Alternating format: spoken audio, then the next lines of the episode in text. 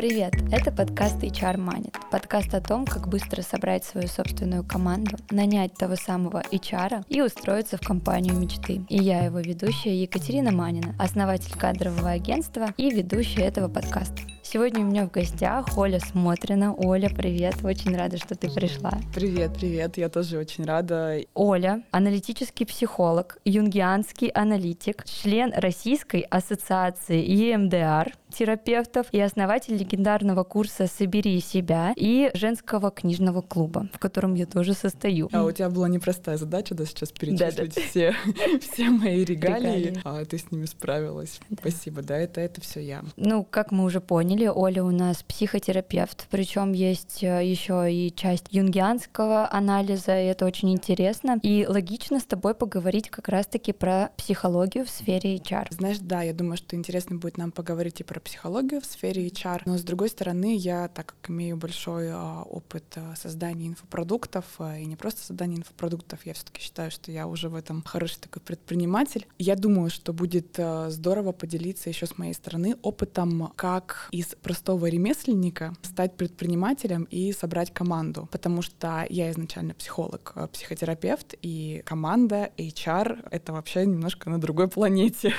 То есть я не, не умела создавать команду, не умела работать в команде. И вот за последнее время я этот опыт приобрела и могу еще этим поделиться. Это очень ценно, потому что, как я всегда говорю, команда — это то, что нас растит, и то, что делает нас классными предпринимателями в том числе. Без команды я считаю, что предприниматель, он просто зароется в текучке в операционке и не сможет делать каких-то больших э, объемных шагов на своем пути. Да, это абсолютно верно, и то же самое касается любого специалиста. Психолог сам по себе, он такой ремесленник, и если в какой-то момент ты хочешь выйти за пределы кабинета, все равно пределы роста у психолога есть. Ты можешь расти не в количестве клиентов, ты можешь расти только в цене. Да, там тоже можно очень даже хорошо вырасти, но если ты хочешь чего-то большего, ты так или иначе становишься предпринимателем и растешь через команду. То есть масштабируешься только через команду. И вот тут тебе просто необходимо стать в чем-то HR-специалистом, и жизнь, как говорится, тебя к этому не готовит обычно. И готовишься вот на опыте, и опытом, да, сегодня я хотела поделиться.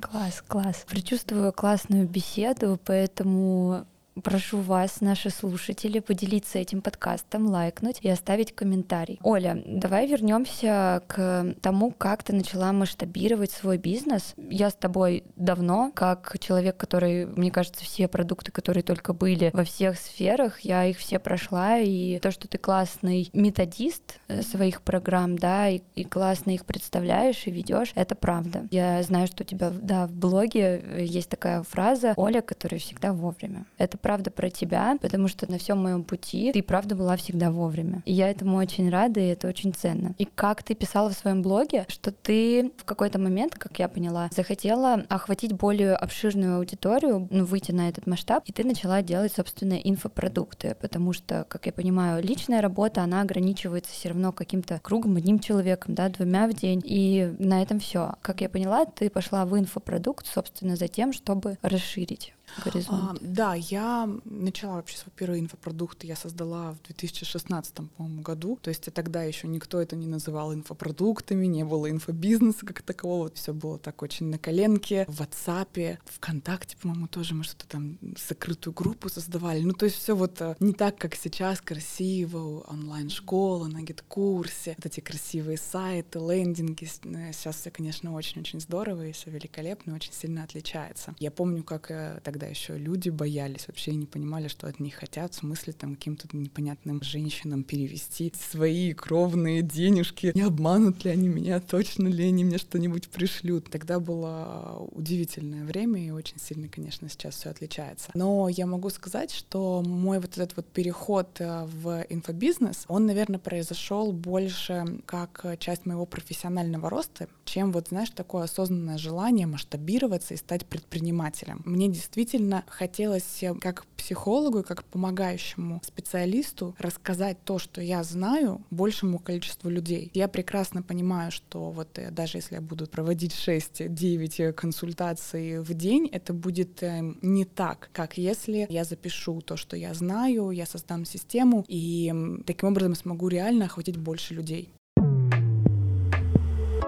Я понимаю, что за этой работой, ну, вроде ты приходишь, а, есть материал, ты как ведущий его проводишь по этому материалу, я получаю что-то себе в психику, да, загружаю, обретаю какой-то новый опыт, новые убеждения, и это мне помогает, и помогало. И когда ты проходишь этот курс, сначала я не понимала, насколько это большая и объемная работа, и сколько разных специалистов там задействованы. Мне бы было интересно послушать, с чего начиналась твоя работа и с чего начиналась твоя команда, сколько было специалистов, кто это был и к чему сейчас ты пришла. Твоя команда из скольких специалистов состоит и кто это? Расскажи, пожалуйста. Ну, вот начинала я одна, это было больно, тяжело. Я совершала, наверное, самую распространенную ошибку всех ремесленников, вот так я называю. Я начинала учиться, вместо того, чтобы э, брать кого-то в штат, помощники себе, я начинала учиться на эту профессию. И поэтому, чему я только не училась в своей жизни, от графического дизайна до, естественно, бесконечных маркетингов, SMM э, и прочего. Ну, пока, естественно, не выгорела, не поняла, что это очень тяжело. И, ну, просто ты не обладаешь таким ресурсом, даже временным, чтобы сделать все. Надеюсь, сейчас кому-то это такая хорошая подсказка, что не совершайте таких ошибок, не надо учиться. Сейчас я наоборот, когда появляется какая-то задача, первое, что я думаю, и первое, что я себя спрашиваю, точно это должна делать я или это должен сделать кто-то другой. И мало того, сейчас э, я прекрасно понимаю, что эффективнее всего взять специалиста, который наверняка лучше меня это делает. Потому что когда опять-таки только начинаешь собирать команду, тебе кажется, что лучше тебя это никто не сделает. Это большое-большое заблуждение. Всегда профессионал своего дела круче, чем ты сам. И сейчас, что я имею, да, это точка А, точка Б, с чего начинала, как сейчас. У меня команда делится на две части. Одна часть — это, давай назовем условно ее операционка. Это все те, кто вообще невидимы глазу для обычного пользователя, и такие люди, кажется, что их и не существует вовсе. Это э, технические специалисты, это кто монтирует, например, рилсы. Есть мои партнеры, которые поддерживают как раз-таки вот эту операционную часть, потому что у меня до их э, прихода в мой бизнес вообще все было плохо.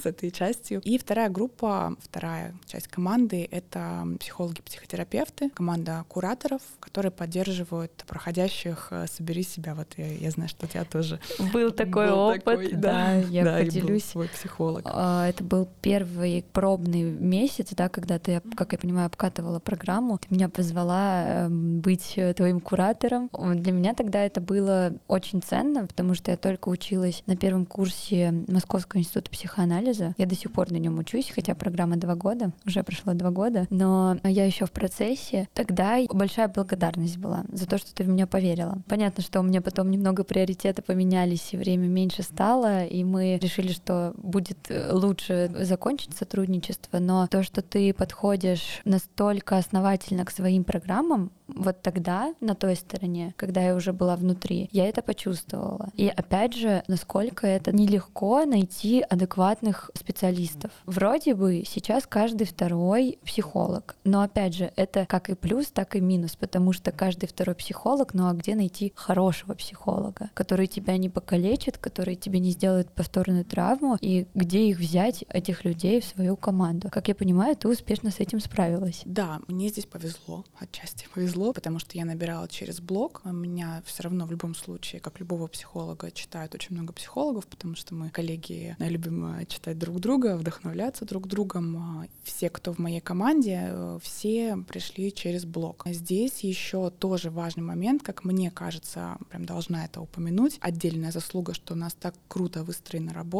это руководитель кураторов. То, как она структурно выстроила внутри работу команды именно кураторов, тоже ее большая заслуга. Она сильный качестве. специалист. Я с ней работала. Да, я могу очень... сказать обратную связь. Она очень сильный специалист. И именно вот про структуру, что не у всех тоже сотрудников есть. Да, ну и психологи часто все-таки мы существа эмоциональные, и наша задача быть э, существами с высоким эмоциональным интеллектом, поэтому, конечно, у нас да, структурность, если мы ее развиваем, если у нас присутствует, это классное вообще качество. Команда, которая да, у нас сейчас кураторов, психологов, тоже сама по себе очень сильная, очень замотивированная внутри работать именно над проектом, то есть именно над а, самой даже идеей. И в первую очередь для меня сейчас это тоже важно, чтобы вдохновлял процесс работы и результат работы. Вот это понимание, как много мы даем, мы именно вот э, я как создатель, каждый куратор как проводник. А, мы очень много даем. Это в первую очередь вдохновляет на работу. я думаю, что в этом секрет качества, о котором ты говоришь и свидетелем которого ты была. Опять же, команда. Давай повторим. У тебя есть э, люди, которые отвечают за операционную деятельность твоих проектов. Можно сказать, техподдержка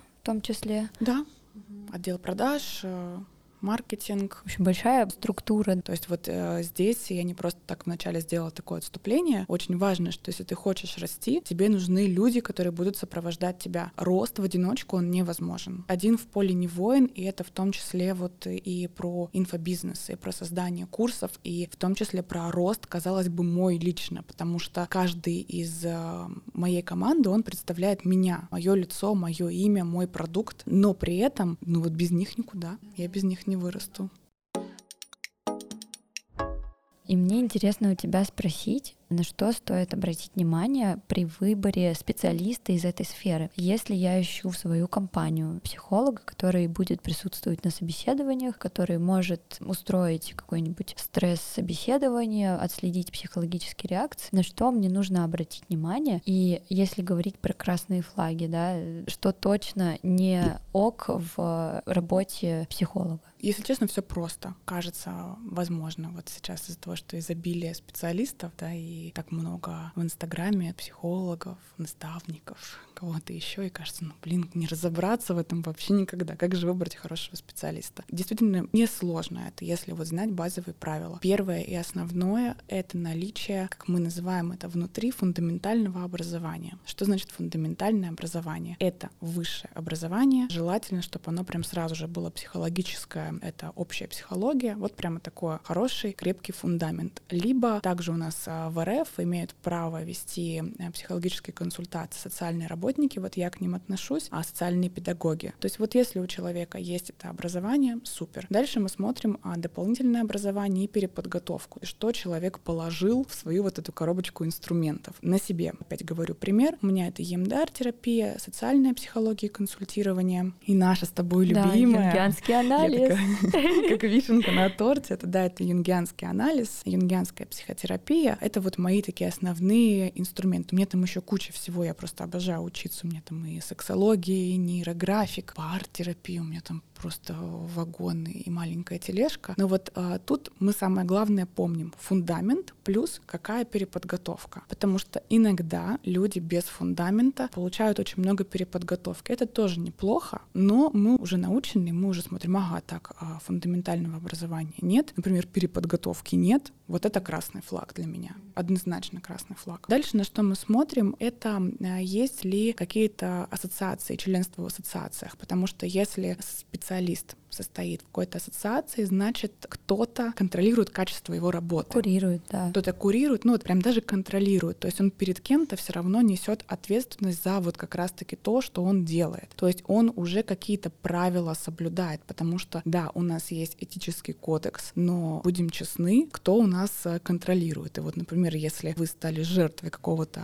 неэтичного психолога, кто его накажет? Никто. По-честному, никто. А если специалист состоит в ассоциации, то, а, естественно, если он нарушает правила работы, его исключают из ассоциации, а это, ну, никому не хочется. Уже какая-то ну, точка... Ну, говоря, надзирательный орган, да, да надзирательный орган. А значит, э, для клиента или для вот э, того, кто нанимает себе в компанию психолога, это тоже уже показатель качества. Дальше мы смотрим на количество часов, сколько часов отработал. Не лет, а именно прям часов консультации. Да, я понимаю, про что ты говоришь, потому что ты можешь сказать, я работаю уже там 10 лет, но по итогу у тебя практики из этих 10 лет максимум год набежал. Да. Или, например, 10 а, лет работаю, там, веду пятерых все эти 10 лет. Это как бы тоже очень Вопрос, крутой опыт. Да. Тут не будем обесценивать, это тоже классно иметь настолько постоянных клиентов, наверное. Ну, потому что все равно у нас же есть э, типа клиентов, которым требуется пожизненное ведение там или очень длительная работа. Но сможет ли тогда человек, вот, например, как ты сейчас говоришь, э, на поток выйти? Да, ну то есть тут вопрос к психологической емкости конкретного да. специалиста. Можно, знаешь, даже взять такое слово выносливость. Выносливость. Особенно да. вот если тебе нужен специалист, который будет брать такие короткие, быстрые консультации, много-много-много разных людей. Тут тоже нужно посмотреть, а до этого опыт у психолога был какой. Он больше такой консультант, да, то есть по несколько, не знаю, часов и результат. Или он любит играть в долгу, как многие психотерапевты и психоаналитики тем более. Вот он 5-6 лет сидит и разговаривает с человеком. Я вот, кстати, тоже, я очень люблю игру в долгую, но и другой. Б- бывает разное, да? Бывает разное, да. Другой способ тоже важно иметь а, и уметь. Здесь, да, разобрались, сколько человек работает, какой у него опыт. Не в годах, а именно в часах. Дальше идем, есть ли у него личная терапия. А некоторые хихикают над этим, что, ой, да психологам самим нужны психологи. Да. Да. Ребят, да. Для меня это звучит странно, да, потому что, а как ты можешь терапевтировать другого человека, если ты сам не знаешь себя? Это безусловно. Здесь также можно сравнить это вот как, знаешь, каждому стоматологу, да, нужен стоматолог. Удивительно, но факт. Каждому хирургу нужен хирург. Зачем быть сапожником без сапог, если ты можешь э, быть здоровой с психикой, и это нормально? И это нормально, и есть, да, такое убеждение, что, мол, если ты классный психолог, то тебе не нужен тогда психолог. Ты такой классный, что ты вот сам себя аж отпсихотерапевтировал. Но так, так не работает. У меня сразу такие, знаешь... Э... Да, да. ассоциации. Все-таки вдвоем веселее. Да, да. Я думаю, что я поймала твои ассоциации. А, да, вдвоем веселее даже в психотерапии. У нас, например, действует одно из правил. Не во всех такой ассоциациях, не во всех методах, а, но мне видится, что это очень правильно. Если ты работаешь в полях, то есть если ты ведешь клиентов, то обязательно ты в этот момент прямо сейчас в терапии. Ну, звучит логично логично и Звучит логично, да. да. Потому что, ну, правда, мы тоже люди, нас точно так же задевают истории клиентов. Да, мы можем раниться обо что-то. Конечно. И чтобы, например, не было такого, что клиент мне принес свой тяжелый опыт, а меня размотало, клиент это увидел и его размотало еще сильнее, чтобы такого не было, я хожу в свою терапию, потому что для меня принципиально важно, чтобы, глядя на меня, клиент получал вот этот вот опыт, что совсем можно справиться. И правда, иногда нам даже не важно, что нам терапевт сказал, мы рассказываем свою трэш-историю, нам кажется, ну все, сейчас она заревет там или он заревет. Терапевт такой, жесть, конечно. И как вы с этим справляетесь, например? И такая, о, так, ее не размотала, может быть, и я смогу с этим справиться. Это очень важный момент, а эта устойчивость у нас появляется не благодаря знаниям каким-то, а благодаря личной терапии все-таки. Понимаю, о чем ты говоришь. Это, наверное, одно из самых ценного опыта, который я обрела в терапии. Когда ты видишь, что другой человек умеет выдерживать, и ты этому учишься, как будто бы об другого человека. Супер, супер. Я еще хотела сказать, ты говорила про то, что ты очень любишь учиться и очень много разных обучений проходишь, это правда, я подтверждаю, но что тебя отличает от других, как я это вижу, что ты не только учишься и бесконечно складываешь свои дипломы на полочку и говоришь, какая Оля хорошая, какая Оля молодец, но ты сразу же применяешь это у себя в работе, что очень важно, потому что есть очень много специалистов, которые могут целую стену этих сертификатов, переподготовок повесить, показать, но реального опыта там нет. И мне кажется, тебя как специалиста как раз-таки это очень сильно отличает. Спасибо, что ты это заметила, мне приятно. Вот то, о чем ты говоришь, как я слышу, это как, знаешь, две такие разные стратегии. Я не буду скрывать, мне очень тоже нравится выложить свой новый диплом. Но я... в этом нет ничего плохого. Да, это прекрасно, то есть такое хорошее чувство, Оля, молодец, здоровый нарциссизм, да. как бы он, если что, разрешение официально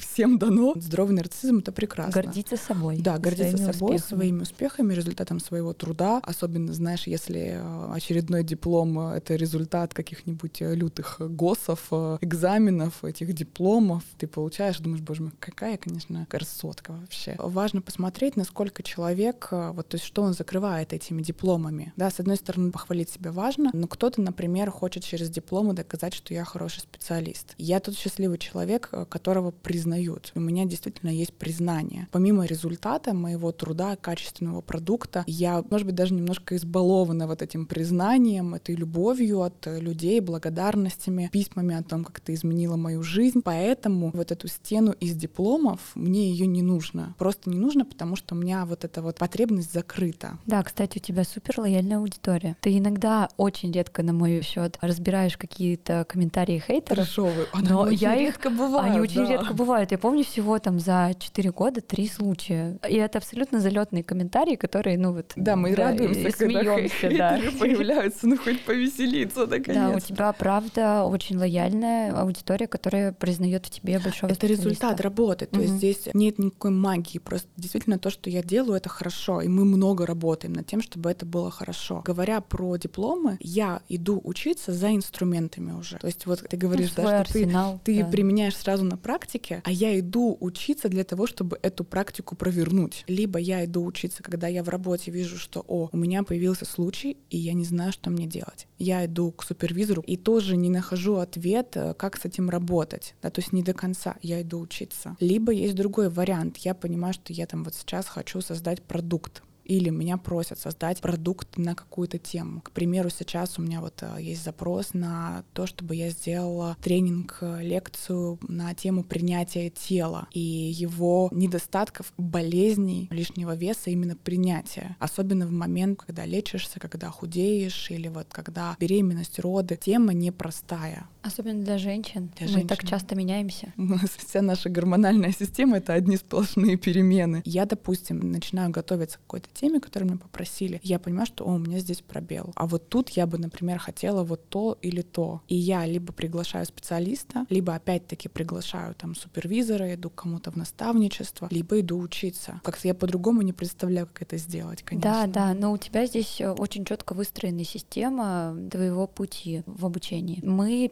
перечислили пункты, по которым стоит выбирать хорошего специалиста, если вы хотите пойти в терапию или если вы хотите, чтобы у вас в штате появился психолог, э, компании, и ты упомянула вот сейчас про супервизию. Расскажи, пожалуйста, насколько я понимаю, что это тоже важная часть э, работы любого психолога. Расскажи, что это. Да, супервизия — это когда ты обращаешься к коллеге, который имеет больше опыта, чаще всего больше стаж работы, больше часов, больше лет, больше образования, приносишь свой кейс, и вы обсуждаете. Может быть, э, уместно назвать это наставничеством в какой-то степени. Да, вот мне тоже это слово вот, на да, языке такой, Или ментор, вот я не знаю тоже, насколько уместно, но, наверное, подходит. У нас это называется супервизия, она бывает как индивидуальная, то есть я работаю вот это-тет э, с более опытным специалистом, либо групповая. Групповая тоже это очень интересно, потому что у тебя есть, да, есть возможность за одну встречу, например, еще и послушать истории других а, и опыт других коллег. Это тебя расширяет, конечно, невероятно, как будто бы ты сам поработал, в том числе вот а, с таким запросом а, и вопросом, а еще, знаешь, каждому же приходит с разными. То, с чем приходит ко мне, кому-то другому не приходит, Поэтому мы прям так э, расширяемся через такой опыт. Супервизия, она обязательна, потому что, во-первых, одна голова хорошо, а две лучше. И в чем-то у нас есть все-таки слепые зоны, в чем-то у нас не хватает опыта. Хороший специалист, он обожает супервизии. Он понимает, насколько это важно. И это, как знаешь, тоже отчасти разделение ответственности. Вот как с командой, про то, что мы с тобой говорили, что рост возможен только когда ты разделяешь с кем-то ответственность за результат. Это я сейчас другими словами сказала нашу мысль более глубоко. Да, я понимаю, про что ты говоришь. Здесь то же самое что супервизия — это разделение ответственности за результат. Когда ты понимаешь, что не от одной тебя и твоих действий зависит результат, что тебе всегда можно в чем то опереться на своего супервизора, это делает тебя очень сильным специалистом. И наоборот, специалисты, которые боятся супервизии, которые говорят, ой, да я сам все хорошо знаю все хорошо могу, вон у меня сколько дипломов. Видали? Чаще всего они слабы. За очень редким исключением это когда мы, знаешь, берем каких-то уже почти небожителей Это кто уже вот сами да, там да, да. основатели своих школ, и то они любят. Да, я тоже думаю, это сложно, но это кайф, тебя это обогащает ты получаешь опыт. Да, да. И то вот не любят э, с кем-то там поговорить и про жизнь, и про психотерапию. И все равно есть там конференции, еще, кстати, тоже как вариант, на что можно обращать внимание. Вместе с образованием ходит ли специалист на какие-то конференции, можно задавать этот вопрос, потому что конференция — это вот как раз, где коллеги все собираются, слушают доклады, тоже обогащают свой опыт, э,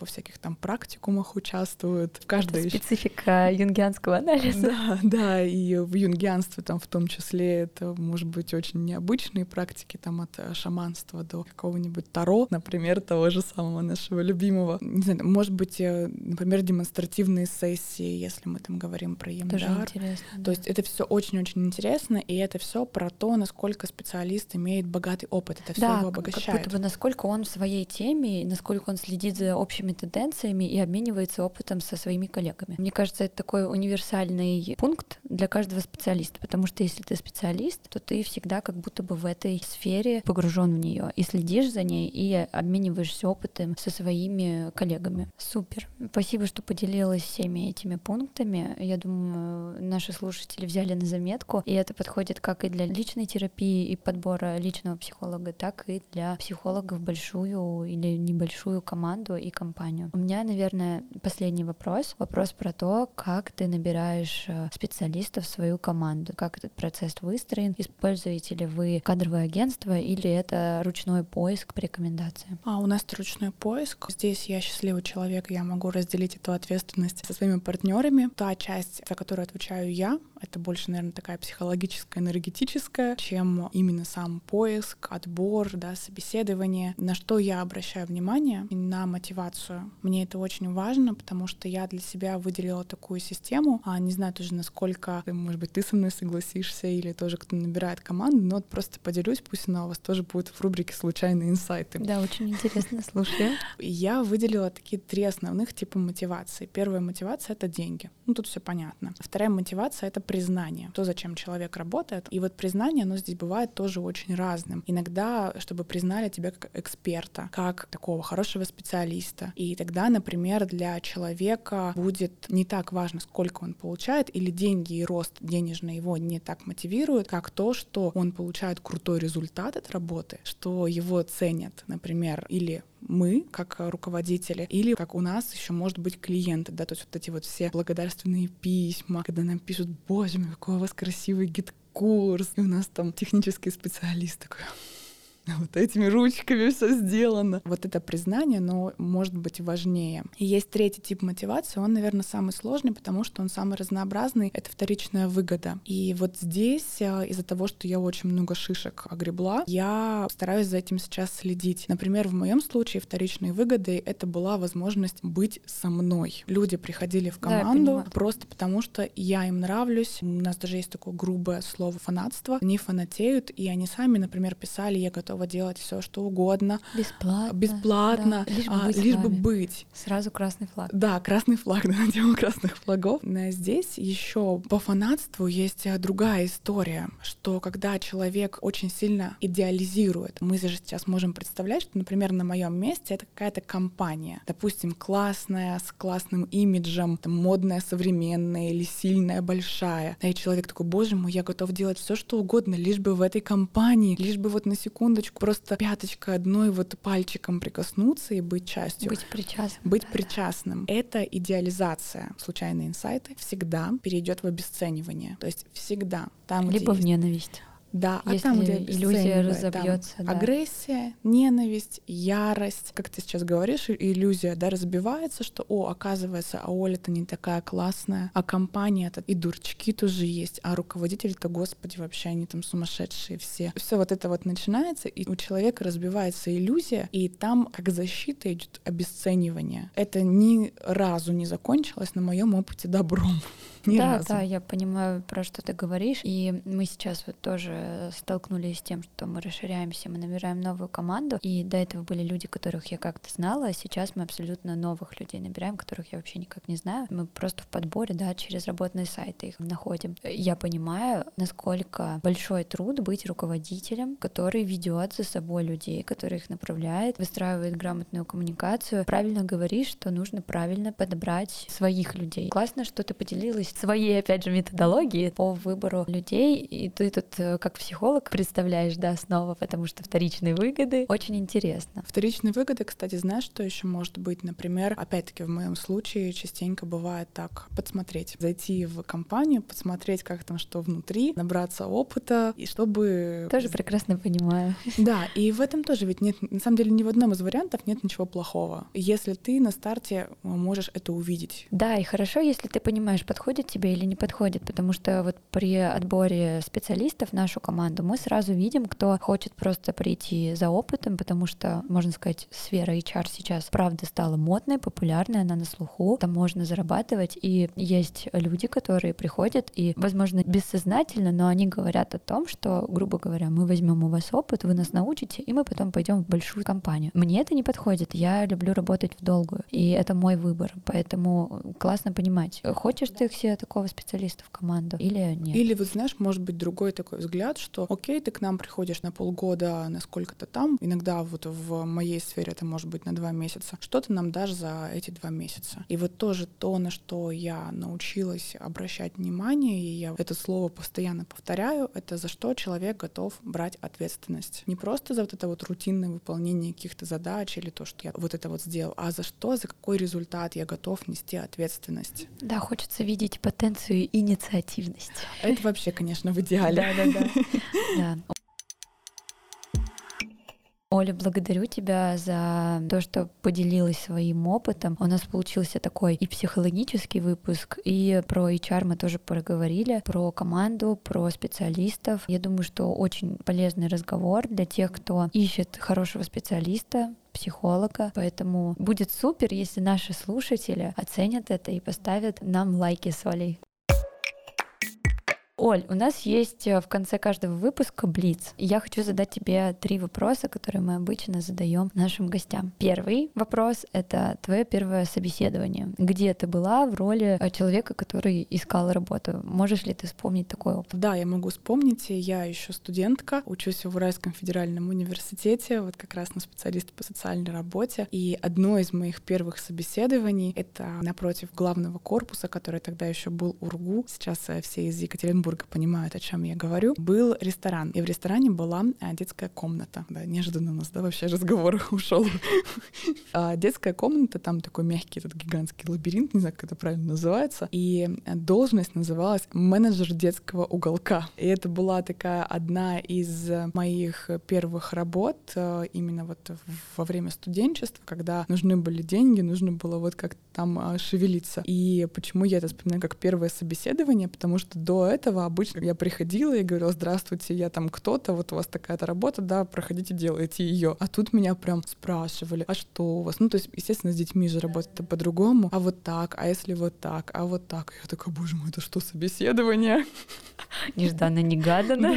Да, и это, конечно, был классный такой тоже опыт. Я там поработала немножко, месяца два, наверное. Хорошо, следующий вопрос про немножко на рефлексию. Я думаю, что тебе это будет просто. Какое твое первое достижение в карьере? Ну что ты выделяешь, считаешь вот своим первым весомым для тебя достижением? А, я думаю, что для меня первое достижение — это вот создание как раз первого инфопродукта и вообще, в принципе, продукта, хотя тогда я, конечно, не знала, что это достижение, что вообще я там делаю первый инфопродукт, вообще такого ничего не было. И это назывался продукт «Проект быть лучше». Там мне как раз ставили цели, и их достигали девчонки. То, как э, это было, как какие результаты там были. Я там была. Это было супер душевно. Это было супер душевно. И эффективно, да, что немаловажно. Да. То есть там задача была с 10 недель достичь своих целей да, поставленных. Да, каждая неделя в конкретной сфере. Отчет. да, супер классно. Да. И мы делали, что одна неделя одна сфера, и я там давала какой-то полезный материал по этой сфере, красота, дом, вот это вот все. И это очень, вот я даже сейчас вспоминаю с такой улыбкой, да, просто да, не тоже. хочется улыбаться. Кстати, это, это очень похоже, если мы говорим, да, с чего ты начала вот с этого курса быть лучше, и что ты сейчас сейчас делаешь про «Собери себя», то, по сути, как я сейчас вижу, это очень похоже, потому что там это тоже было как будто бы про архетипы. Просто твоя основная программа сейчас — это «Собери себя», где ты через архетипы исследуешь женщины, женщины с тобой тоже в это погружаются, исследуют себя через греческие архетипы. Это вот, собственно, про что юнгианский анализ. Там как будто бы тоже это было, просто мы не называли это архетипами. Мы просто это дом, это работа, это красота, Афродита.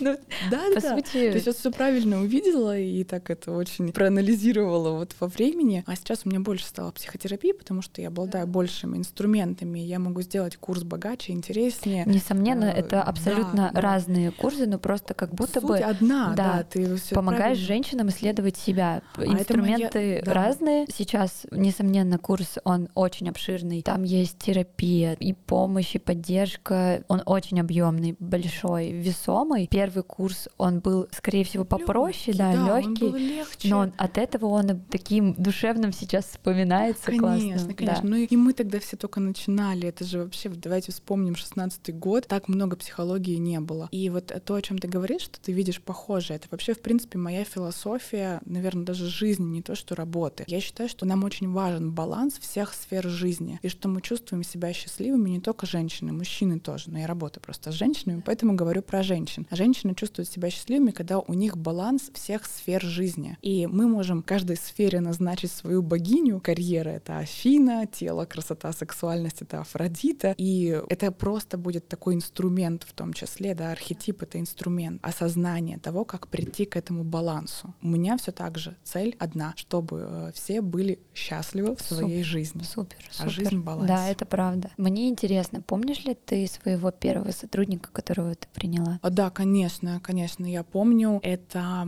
девушка Таня. Она была моей личной помощницей. И я ее взяла тогда, когда поняла, что я трачу от трех часов в день на то, чтобы записать э, на, на консультацию. Да, я помню. Это был, конечно, вообще, это был глоток свежего воздуха. Прорыв. Прорыв. То есть у меня освободилось так много времени. И вот э, Таня тоже постепенно росла вместе со мной и в своем функционале, и в том, чему она научилась вместе со мной. Очень это было здорово, интересно. Да, помню, хочется помню. еще очень во многом поговорить. Ты очень интересный гость с большим опытом. Нам пора заканчивать. Очень рада, что ты пришла. Я правда считаю, что это был интересный разговор. Спасибо тебе за него, спасибо за твой опыт и что ты с нами сегодня им поделилась. Спасибо тебе большое. Мне было приятно с тобой и тоже легко очень разговаривать, очень эмоционально. Мне кажется, тут даже немножко такая-то подрыгивалась от того, как э, мне